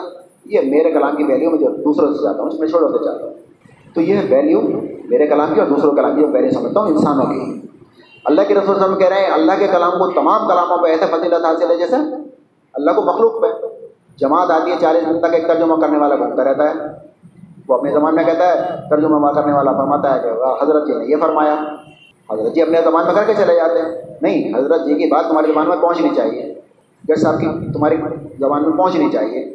ایک اللہ ہی کا کلام ایسا رہ گیا ہے کہ ایک تو پڑھنے کی ضرورت نہیں ہے۔ پڑھ بھی لو تو عربی پڑھ لو۔ سمجھنے کی ضرورت نہیں ہے۔ اگر سمجھ میں کچھ آ بھی جائے تو پھر عمل کرنے کی ضرورت نہیں ہے۔ یہ ہمارا رویہ ہے اس کلام کے ساتھ۔ ہم اس کا مذاق بنا رکھا ہے۔ اس حفظ کو ہم نے بدر خوش ڈال رکھا ہے، اس کی ہم نے قدر نہیں کی، قرآن کریم کی۔ اس کو ہم زبانی طور پہ اس پہ ایمان لاتے ہیں اور اس کے دعوے کرتے ہیں جھوٹے ہیں۔ تو یہ ہوئی اس کی ایک ویلیو کلام کی۔ اسے کہتے ہیں پڑھنا اور سننا تو حافظ آپ جب پڑھ رہے ہوتے ہیں تو ہم کچھ نہیں سنتے۔ ٹھیک ہے، سننا چاہیے۔ لیکن ساتھ ساتھ اس پہ ہونا چاہیے کہ اس کا گھر پہ جا کے ترجمہ پڑھو یا یہاں پر پڑھو۔ اب ہم دس بارہ سال سے یہاں پر یہی کرتے ہیں۔ ترابی کے بعد اس کا خلاصہ کرتے ہیں، آدھا گھنٹہ۔ مین مین باتیں، آج کی ترابی میں تم نے کیا سنا؟ تو چند لوگ بیٹھتے ہیں اس میں۔ کیوں؟ وہ وجہ یہ ہے کہ شیطان چاہتا یہ ہے کہ آپ قرآن کو نہ سمجھیں۔ ہر کام مسلمان کا کیسے شروع ہوتا ہے؟ بسم اللہ الرحمن الرحیم شروع ہوتا ہے۔ لیکن قرآن کے بارے میں اللہ تعالیٰ نے فرمایا، جب تم قرآن پڑھنے بیٹھو تو اعوذ باللہ من الشیطان الرجیم کہہ لیا کرو۔ شیطان مردوں سے پناہ مانگ لیا کرو۔ کیوں؟ کیونکہ شیطان کو سب سے زیادہ پریشانی قرآن سے ہے۔ اللہ کی پناہ مانگ لیا کرو ورنہ تم قرآن پڑھنے بیٹھے گا تو بس سے ڈال دے گا۔ قرآن تمہیں سمجھ نہیں دے گا، نئے نئے معنی بنائے گا۔ تو پہلے مردود شیطان کی پناہ، اللہ تعالیٰ کی پناہ لے لیا کرو۔ کیوں؟ کیونکہ وہ چیلنج کر کے آیا۔ اللہ تعالیٰ میں تیرے بندوں کو بہکاؤں گا۔ دائیں بائیں، آگے پیچھے گھات میں لگا رکھوں گا۔ سیدھے راستے پہ بیٹھ جاؤں گا۔ تم سمجھ رہے ہو کہ نئے کام کر رہا ہوں، لیکن غلط کام کر رہے ہو تو اچھا وہ بہکائے گا کیسے؟ اللہ تعالیٰ نے کتاب ہدایت نہیں دی ہے اور ہدایت ملے گی۔ تم سمجھو گے، وہ چاہتا نہیں کہ تمہیں ہدایت ملے۔ اس کے لیے طریقہ یہ ہے کہ اس کو سمجھو مت۔ اس میں تحریر تو کر نہیں سکتا چینج کر نہیں سکتا۔ اس کی تعلیمات سے دور کر دیا اس نے۔ اس کے قرآن سے دور کر دیا۔ اس کی شکشاؤں سے ہمیں دور کر دیا۔ شیطان نے۔ تو وہ نہیں چاہتا کہ آپ اس کو سمجھیں۔ ایک گھنٹہ کھڑا تو رہنے دے گا آپ کو۔ لیکن دس منٹ، بیس منٹ آپ کو سمجھنے نہیں دے گا۔ کیوں؟ کیونکہ ہدایت مل گئی اس کو، اس کا بیڑا خراب ہو جائے گا، پھر فیل ہو جائے گا اس کا۔ تو ترابی جو ہم پڑھتے ہیں، ایک تو اس کا حق ادا کرنا چاہیے یعنی ٹھہر کا پڑھنا چاہیے، پھر اس کو سمجھنا چاہیے اپنی زبان میں۔ جس حد تک کر سکتے ہیں۔ کچھ نہ کچھ تو سمجھیں کم سے کم پورے سال ہونا چاہیے، مستقل ہونا چاہیے۔ رمضان اس لیے ہوتا ہے کہ سرسری طور سے پورا قرآن ہماری نظر سے گزار جائے۔ جب بھی کوئی ہمارے سامنے مسئلہ پیش آئے تو ہمیں یاد آ جائے کہ ہاں اللہ تعالیٰ نے اس معاملے میں یہ فرمایا ہے۔ تو قرآن جو ہے پورا ایک سرسری طور سے ہمارے ذہن میں آ جائے۔ تو یہ ہوا ترابی کا مقصد۔ روزے کا مقصد ہو گیا اور ترابی کا مقصد ہو گیا اور قرآن سننا کسے کہتے ہیں وہ ہو گیا۔ اچھا چند آئے تو ترجمہ میں پڑھ دیتا ہوں۔ جو وہ بتائیں گی کہ ہمیں سمجھ کے پڑھنا چاہیے یا یوں ہی پڑھنا چاہیے؟ وقت کا میں ترجمہ پڑھتا ہوں، اس سے ان شاء اللہ بات سمجھ میں آ جائے گی۔ اللہ تعالیٰ نے فرمایا، یہ اللہ کی کتاب ہے، اس کا کوئی شک نہیں۔ اور فرمایا، یہ کتاب مبین، یہ آیات ہیں قرآن کریم کی اور کتاب مبین کی۔ ہدایت اور بشارت ہیں ایمان لانے والوں کے لیے۔ ہدایت یعنی رہنمائی ہے گائیڈنس ہے۔ اس کے لیے؟ ایمان لانے والوں کے لیے، مسلمانوں کے لیے۔ رحمت ہے اور گائیڈنس ہے، رہنمائی ہے۔ یعنی رہنمائی کے لیے آیا ہے گائیڈنس کے لیے آیا ہے، ایمان والوں کے لیے۔ رہنمائی کب ملے گی؟ جب تم اپنی زبان میں سمجھو گے۔ عربی میں تمہیں کوئی رہنمائی نہیں ملنے والی ہے۔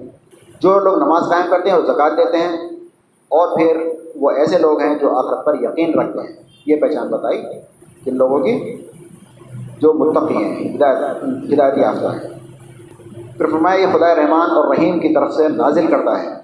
یہ قرآن کس کی طرف سے ہے، خدا رحمان اور رحیم کی۔ یعنی وہ بیتا، مہربان اور رحم فرمانے والا ہے۔ اس کے رحم و کرم کی بنیاد پہ تم دنیا میں جی رہے ہو؟ رحم کی بنیاد پہ ہی تم آخرت میں جو تمہاری کامیابی ہونے والی ہے۔ جو یہاں پہ جی رہے ہو، اس کو رحمت رحمت ہے اس کی۔ تو اس کی طرف سے ہے یعنی اسے ہلکے میں نہ لیں آپ اس کے احسان ہے تمہارے اوپر۔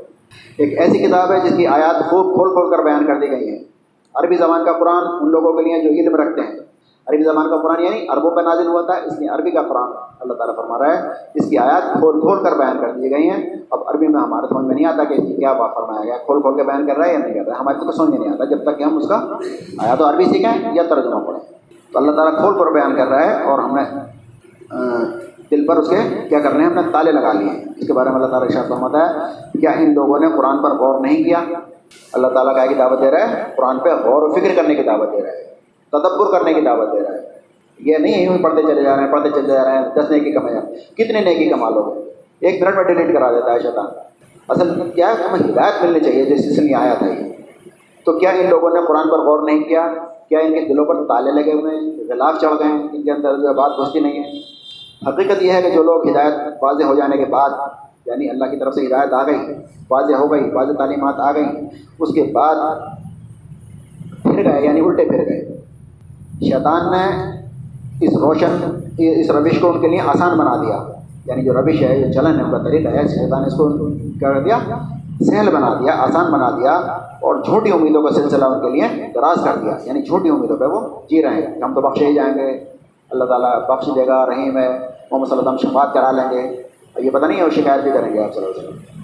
اے محمد صلی اللہ علیہ وسلم، ہم اس قرآن کو تمہاری طرف وہی کر کے بہترین پیرائے میں واقعات اور حقائق تم سے بیان کرتے ہیں۔ ورنہ اس سے پہلے تو تم ان چیزوں سے بالکل ہی بے خبر تھے۔ یعنی ہم تمہاری طرف بہترین پیرائے میں قرآن کی آیتوں کو کھول کھول کر بیان کر رہے ہیں۔ ورنہ اس سے پہلے تم کیا تھے؟ ان چیزوں سے بے خبر تھے۔ تو ہدایت آ جانے کے بعد، قرآن آ جانے کے بعد ہم تو پھر بھی بے خبر ہیں۔ کیونکہ ہم تو عربی میں پڑھے چلے جا رہے ہیں سننے کی ضرورت، سمجھنے کی ضرورت ہی نہیں ہے۔ ہم تو آج بھی بے خبر ہیں، اس میں کیا لکھا گیا ہے؟ ایسی ہی کھلی کھلی باتوں کے ساتھ ہم نے اس قرآن کو نازل کیا ہے اور ہدایت اللہ جسے چاہتا ہے دیتا ہے۔ اچھا اس کا مطلب یہ نہیں اللہ تعالیٰ کہہ رہے اگر تم نے اس کو سمجھ لیا، اس پہ غور و فکر کر لیا اور تدبر کر لیا تو تمہیں ہدایت مل ہی جائے گی۔ اللہ تعالیٰ کہہ رہے ہدایت تو اللہ جسے چاہتا ہے اسے دیتا ہے۔ پھر وہ دیکھا کہ تمہاری فطرت سلیم ہے یا نہیں ہے۔ تم کس لیے سمجھ رہے ہو؟ ہدایت کے لیے سمجھ رہے ہو؟ قبول کرنے کے لیے سمجھ رہے ہو یا صرف نالج کے لیے سمجھ رہے ہو؟ یا اس میں نقطہ چینے کے لیے سمجھ رہے ہو؟ وہ اللہ تعالیٰ جانتا ہے۔ تو تدبر، تفکر، غور و فکر کرنے کے باوجود بھی ہدایت ضروری نہیں ہے، مل جائے گا اللہ تعالیٰ فرماتا ہے، ایسی کھلی کھلی باتوں کے ساتھ ہم نے اس قرآن کو نازل کیا اور ہدایت اللہ تعالیٰ جس کو چاہتا ہے اس کو دیتا ہے۔ پھر اللہ تعالیٰ نے حکم دیا اسے لوگوں تک پہنچانے کا۔ اللہ تعالیٰ نے فرمایا، چھوڑ دو ان لوگوں کو جنہوں نے اپنے دین کو کھیل اور تماشا بنا رکھا ہے۔ یعنی کان نہیں دھرتے تھے اس کی طرف۔ سیریسلی نہیں لیتے قرآن کو۔ اپنے دین کو کھیل تماشا بنا رکھا ہے اور جنہیں دنیا کی زندگی فریب میں مبتلا کیے ہوئے ہیں ہاں مگر یہ قرآن سنا کر ان کو نصیحت کرتے رہو اور تنقید کرتے رہو۔ کہ کہیں کوئی شخص اپنے کرتوتوں کے وبال میں گرفتار نہ ہو جائے۔ یعنی اللہ تعالیٰ کا حکم ہے یہ قرآن سنا کر لوگوں کو نصیحت کرتے رہو، کہیں ایسا نہ ہو کوئی اپنے بوال میں مبتلا ہو جائے اور گرفتار ہو جائے۔ اور مفیدیت دے کر بھی چھوٹ نہ چاہے تو چھوٹ نہ سکے۔ اور اس قرآن کو ہم نے تھوڑا تھوڑا کر کے نازل کیا ہے تاکہ ٹھہر ٹھہر کر تم اسے لوگوں کو سناؤ۔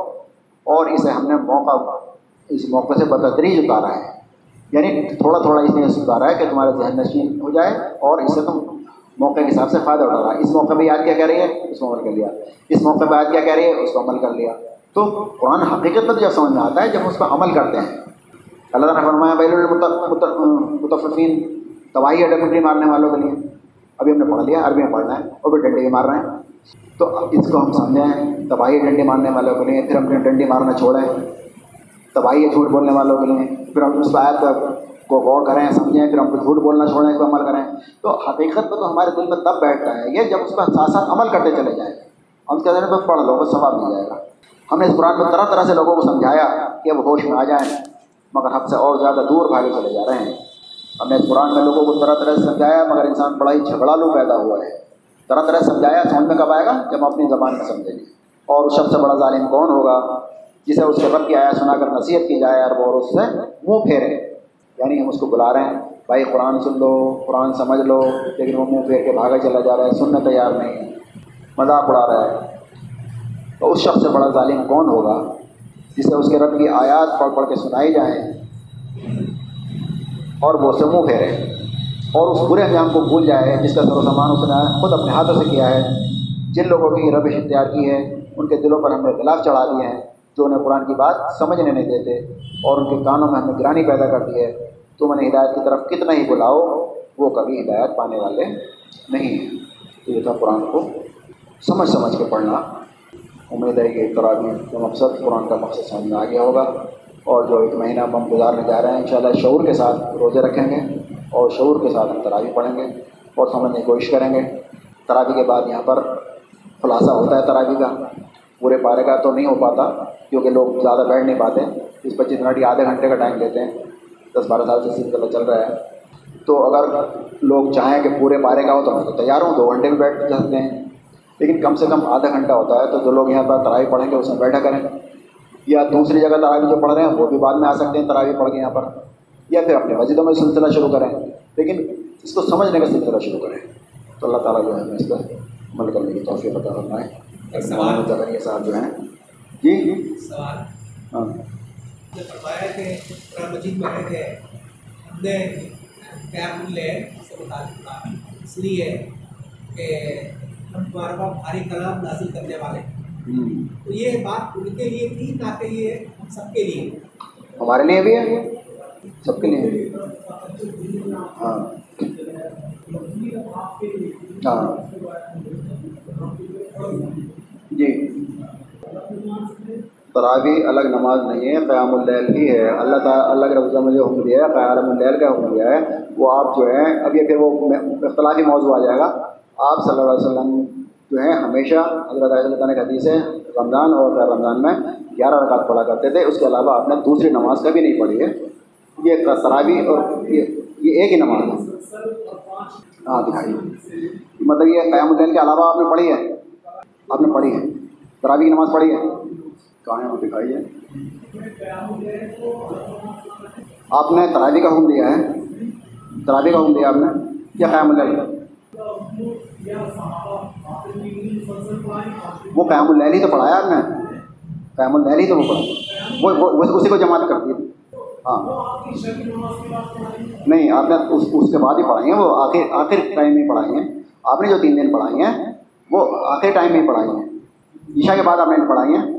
آپ جو ہے، اس میں پڑھتے تھے۔ قیام اللیل آخر میں پڑھتے تھے۔ تین دن جو نماز پڑھائی ہے آپ نے، وہی پڑھائی ہے۔ تین دن سے جماعت کرائی ہے۔ ہاں اس لیے نہیں پڑھائی، وہ بات وہ بات صحیح ہے۔ لیکن قیام اللیل ہی کیا ہے آپ نے اور وہ آخر راتوں میں کیا ہے۔ تو تین تین دن کیا ہے کہاں منا دی اس کے جماعت پڑھ پڑھ سکتے ہیں نبی نماز؟ پڑھتے تھے، لیکن جماعت آپ نے پڑھی جماعت سے بھی پڑھ سکتے ہیں، جماعت سے بھی پڑھ سکتے ہیں، اکیلے بھی پڑھ سکتے ہیں، تو تین یہ قیام اللیل اس کا کوئی دلیل نہیں ہے کہ یہ آپ نے دو پڑھی، آپ مجھے دکھا دیجیے گا۔ اگر وہ کوئی حدیث ہو کہ آپ نے دو دو نمازیں پڑھی ہیں، قیام اللیل بھی اور تراوی الگ سے پڑھی ہے، اگر کوئی حدیث دکھا دیجیے، میں مان لوں گا۔ میرے نالج میں آتا نہیں ہے کہ دو دو نمازیں آپ نے پڑھی ہیں ہمیشہ آپ نے قیام اللیل کیا۔ حضرت عائشہ رضی نے فرمایا اہمیت ہے۔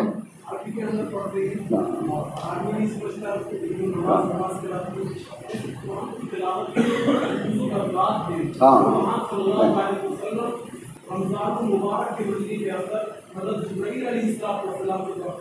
جی صحیح ہے۔ صحیح ہے۔ بالکل، ہم کب من کریں، تلاوت کی تلاوت کریں، ساتھ میں اس کو سمجھ سمجھ کے پڑھیں۔ آپ تو سمجھتے تھے نا اسے؟ عرب بھی سمجھتے تھے۔ تلاوت ہم کریں، میں نے کہا قرآن پڑھیں، لیکن ساتھ میں اس کا ترجمہ ورنہ اس کا مقصد حل نہیں ہوتا۔ مقصد حل نہیں مقصد حل پڑھ لے، ٹھیک ہے۔ پڑھ لے۔ ٹھیک ہے پڑھ لے۔ لیکن پڑھنے کا مقصد یہ نہیں ہے کہ وہی پڑھتا چلا جائے۔ ٹھیک ہے، ویسے پڑھ لے، لیکن کس لیے پڑھا رہا ہے؟ میں نے پڑھنے کا مقصد بتا دیں پڑھنا کسے کہتے ہیں، سننا کسے کہتے ہیں۔ کوئی بھی چیز پڑھنے کا مقصد ہوتا ہے کس لیے آیا؟ یہ پڑھنے کے لیے آیا، ثواب کے لیے آیا۔ یہ آیا ہدایت کے لیے۔ ہدایت جب ملے گی جب آپ سمجھیں گے۔ پڑھنے کا جو اجر و ثواب ہے، جو انعام ہے، وہ ایکسٹرا انعام ہے۔ حقیقت میں تو اللہ تعالیٰ کا حد النا سے لوگوں کے لیے ہدایت ہے۔ ہدایت کے لیے آ رہا ہے، رہنمائی کے لیے آیا گائیڈنس جب ملے گی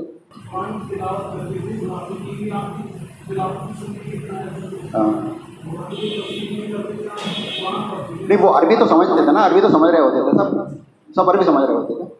میں یہ نہیں کہہ رہا میں یہ نہیں کہہ رہا عربی مت پڑھو۔ عربی پڑھو، لیکن اس سے مقصد حاصل نہیں ہوتا، جس مقصد کے لیے آیا تھا، ثواب مل جاتا ہے۔ ہر حرف دس کی ملتی ہیں۔ لیکن جس مقصد کے لیے آیا ہے ہدایت کے لیے آیا تھا، ہدایت جب ملے گی جب اس کو آپ سمجھیں گے، ورنہ مقصد حل نہیں ہوتا۔ دیکھیں ایک تو کسی چیز کا ہوتا ہے، شکل، اور ایک ہوتا ہے اس کے پیچھے مقصد کیا ہوتا ہے۔ پڑھ لیا ہم نے، پڑھ تو لیا، مقصد حل نہیں ہوا۔ مثال کے طور پر شادی ہے میرے۔ اب میں کہوں ظہیر بھائی، آپ کو اس میں رہنا ہے، رات کو رہنا ہے۔ مجھے پتہ ہے ظہیر بھائی گوشت اچھا کٹواتے ہیں یار رات کو آپ کو رہنا ہے۔ اب ظہیر بھائی آ کر بیٹھے ہیں، اس سے کوئی مطلب نہیں بھائی ارے بھائی، آپ کو جو دن میں رہنا ہے۔ یہ انسان بہت اچھا کرتے ہیں، آگے بیٹھ گئے۔ میں بلا رہا تھا کس مقصد کے لیے۔ اور میں نے کہا، امام صاحب، آپ بھی آئیے بیٹھ، آپ آگے، آپ کو بھی رہنا ہے۔ یہ آگے بیٹھ گئے۔ انہیں میں نے اسی لیے بلایا تھا کہ بیٹھ جائیں اور ریسیپشن کی زینت بن جائیں۔ یہ آگے بیٹھے کہ وہاں تک تو مسئلہ ہو گیا۔ انہیں میں نے اس لیے کہا تھا، آپ کو رہنا ہے کہ یہ گوشت دیکھیں گے، یہ فلاں دیکھیں گے۔ تو جو بات کہی جا رہی ہے کہ الفاظ ہوتے ہیں، اس کے پیچھے مقصد ہوتا ہے۔ آپ کو رہنا بس رہ تو رہیں صاحب اسی طرح سے حاضری ہوتی ہے۔ حاضری لگا رہے ہیں ہم۔ بھائی کلاس میں آپ روز آیا کریں، بچے سے کہہ دیتا بچہ روز حاضری لگاتا ہے، لیکن پڑھتا نہیں۔ حاضری تو روز لگ رہی ہے۔ امتحان میں بیٹھ جائے گا، حاضری کی بنیاد پہ۔ امتحان میں بیٹھا، وہیں پہ رزلٹ لگے، حاضری لگ گئی۔ نتیجہ کیا ہوگا اس کا؟ فیل۔ تو جب ہم کہتے ہیں کہ تمہیں روز آنا ہے، اس کا مطلب ہوتا ہے تمہیں آگے پڑھنا ہے۔ تمہیں اسکول جانا ہے، تمہیں دس روپے دیا کریں گے، دس روپے دینا نہیں چاہتے ہم اس نے اس لیے نہیں بھیج رہے۔ ہیں دس روپے انعام کا لالچ دے ہم چاہتے ہیں کہ وہ جا کر کچھ سیکھے گا اور پڑھے گا۔ اس کے پیچھے مقصد ہی ہوتا ہے۔ اسی طرح سے قرآن کریم جو پڑھتے ہیں، اس کو جو ثواب بتایا جاتا ہے، تو ثواب کا بھی مطلب یہی ہوتا ہے کہ ثواب کے لیے اس میں آپ پڑھیں اس کو اس کو سمجھیں، غور و فکر کریں۔ ہر حرف پہ دس کی بتائیں آپ، ہر حرف پہ دس کی ملیں گے آپ کو پڑھنے میں۔ کیونکہ آپ آپ اللہ کے رسول صلی اللہ علیہ وسلم، آپ چاہتے ہیں کہ آپ وہاں تک پہنچیں، جو اس کا مقصد ہے۔ اب آپ نے پڑھ لیا، ہر حرف پہ آپ کو دس کی مل گئی اگلی حدیث ہے حضرت نے فرمایا کہ قرآن کی ایک آیت پہ غور و فکر کرنا۔ ساٹھ سال کی نفلی بات سے زیادہ افضل ہے ہے نہیں؟ نہ میں میں بھائی میں کب کہہ رہا ہوں کہ تلاوت نہ کریں۔ ہاں تلاوت کریں، میں میں اس کا انکار نہیں ہے۔ نہیں ہو سکتے۔ میں نے مثال دے دو دی۔ ایک جاہر آدمی کے جب نوٹس آتا ہے تو وہ معذوری وہ نہیں کرتا۔ لیے پھرتا ہے، پڑھواتے پھرتا ہے۔ قرآن کے ساتھ ہی رویہ کیوں کیوں نہیں پوچھتا مولانا اس میں کیا لکھا ہے؟ مولانا قرآن کیا کہہ رہا ہے؟ کیوں ٹیوشن نہیں لگاتا؟ کیوں وقت نہیں لگاتا؟ آدمی اردو جانتا ہے، ہندی جانتا ہے، کچھ تو جانتا ہے، کیوں ترجمہ نہیں پڑھتا؟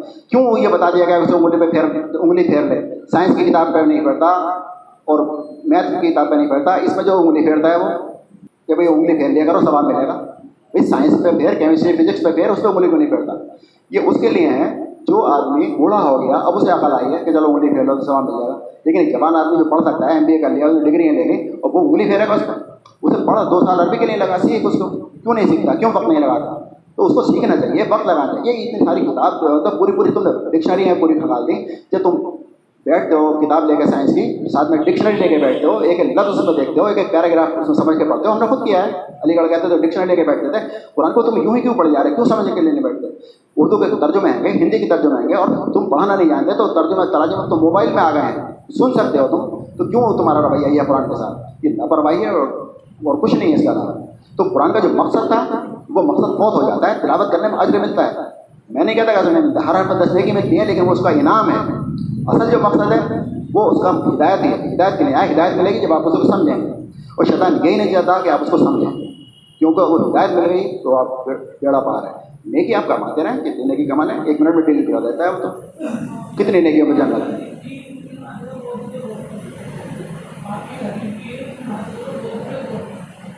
کیا ہے؟ ہاں ہاں ہاں بھائی علم کا مطلب یہ سمجھو اسے۔ بھائی کسی بھی چیز کا علم حاصل کیسے کرتے ہیں، کیا ہم انگلش پڑھ لیتے ہیں؟ کیا کیمسٹری انگلش پڑھ لیتے ہیں؟ اس کا مطلب نہیں سمجھتے۔ اس کا مطلب سمجھتے ہیں۔ اس کا بھی مطلب سمجھنا چاہیے۔ تو یہ تو شیطان کی چال ہے۔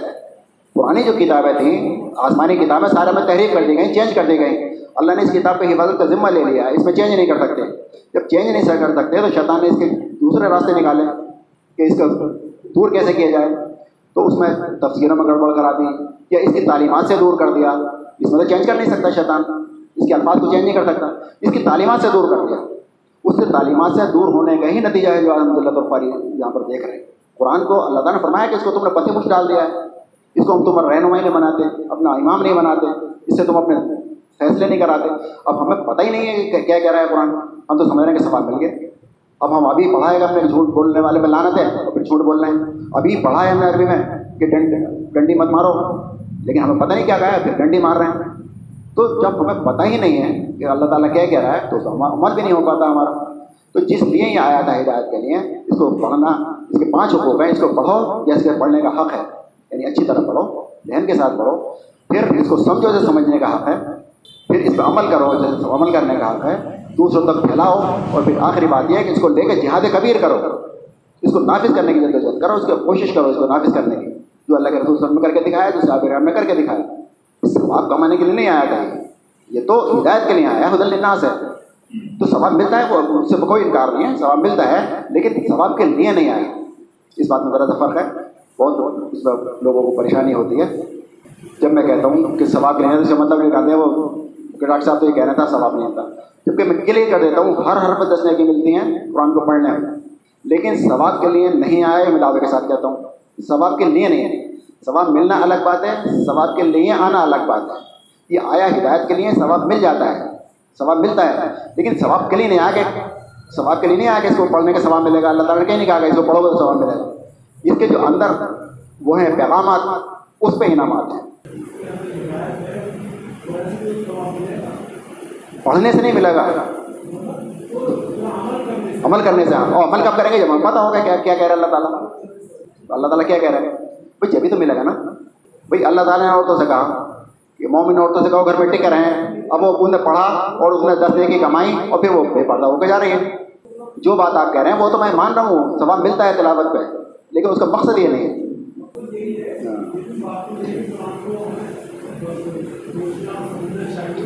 ہاں۔ ہاں۔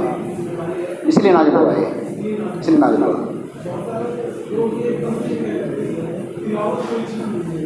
نہیں نہیں بھائی، ایسا نہیں تلاوت تو چلیے تلاوت۔